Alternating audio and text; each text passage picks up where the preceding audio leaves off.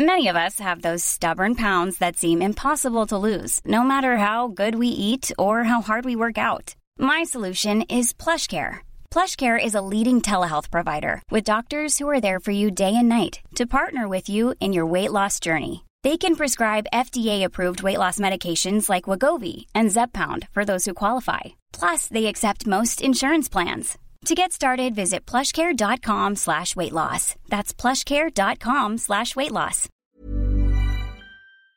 In three, two, one. Seven things you probably didn't know you need to know. I'm Jamie East, and this, this is the Smart Seven. Good morning, everybody. It's Friday, the 19th of March, and it's World Sleep Day. And a big happy birthday to Bruce Willis, Glenn Close, Terry Hall, and Ursula Andress.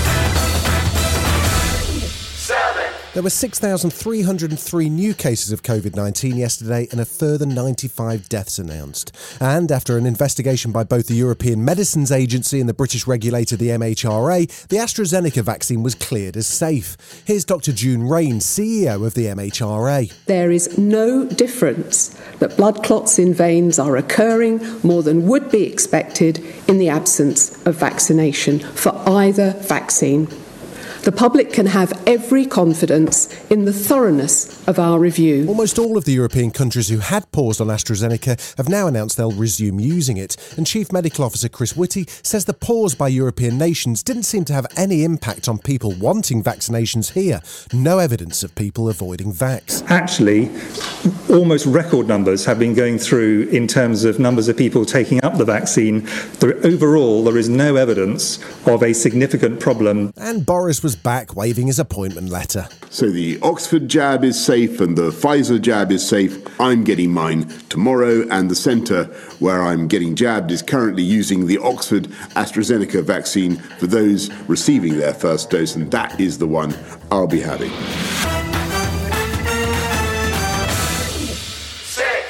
Meanwhile, in the House of Commons, Health Secretary Matt Hancock was back explaining what's going on with vaccine supply. At least he's moved on from yesterday's description, which was lumpy. In April, supply is tighter than this month, and we have a huge number of second doses to deliver. During April, Madam Deputy Speaker, around 12 million people, including many colleagues in this House, will receive their second dose. These second doses cannot be delayed as they have to be delivered within 12 weeks of the first dose. In the last week, we've had a batch of 1.7 million doses delayed because of the need to retest its stability. And he had good news for those who've been shielding throughout the pandemic. The rate at which people are dying has fallen by a third in the last week. As a result, I can tell the House that we are, from today, writing to all those clinically extremely vulnerable people to let them know that shielding will come to an end on the 31st of March. Donald Trump and Russia had a curious relationship. And with a new intelligence report saying Russia attempted to interfere in the 2020 election through misinformation by targeting Joe Biden's son Hunter, Joe wasn't pulling any punches when he sat down with ABC News to talk Putin. Look, most important thing dealing with foreign leaders in my experience, and I've dealt with an awful lot of them over my career, is just know the other guy. So you know Vladimir Putin. You think he's a killer? Mm-hmm. I do. So what price must he pay? The price he's going to pay, well, you'll see shortly. Kind of not surprisingly, reporters wanted White House Press Secretary Jen Psaki to clarify if Joe had any regrets about calling Russia's leader a killer. No, the president gave a direct answer to a direct question. And then Putin responded with a cryptic message. Будьте здоровы. Я желаю ему здоровья. Translated, that means, I would say to him, I wish you good health.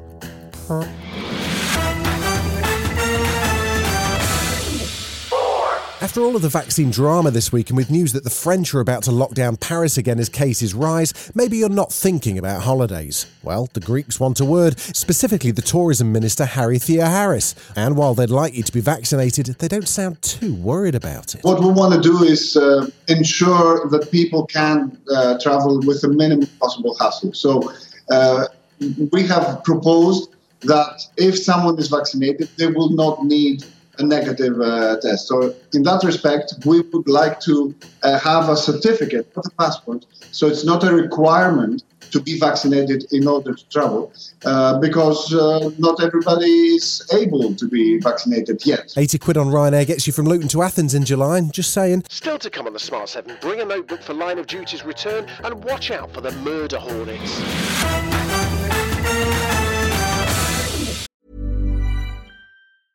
There's never been a faster or easier way to start your weight loss journey than with PlushCare.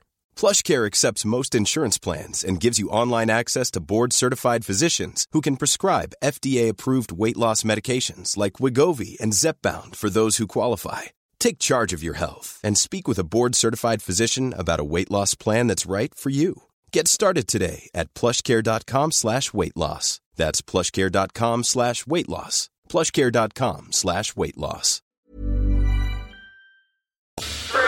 It was a big night in the Europa League last night with four British clubs in action. Man United and Arsenal both made it through to the quarter-finals, but a nine-man Rangers and a poor Spurs team were both knocked out of the competition. Spurs manager Jose Mourinho didn't exactly take the loss too well. To say that I feel sad is not enough because uh, what I feel goes much further than than than sadness. I feel sorry that one one team that is not my team uh, won the game based on on attitude, based on compromise. So I feel more than I feel more than sad. For the rest of the action and reaction, plus the latest on Cheltenham, check out our sports news podcast, The Sports 7.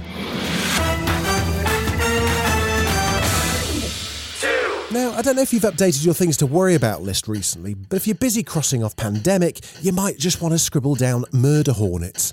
The giant killer insects who can devastate bee populations were discovered in the US last year. And now scientists have cracked open the nest they captured, which had more than 200 queens inside, and most alarmingly, about 500 murder hornets who'd survived attempts to kill them using carbon dioxide. Entomologist Sven Spichiger explains. It really seems like we uh, got there just in the nick of time. If any queens had already left the nest, uh, it was just a few and very early. Apparently, murder hornets account for up to 50 deaths a year in Japan. Whoa.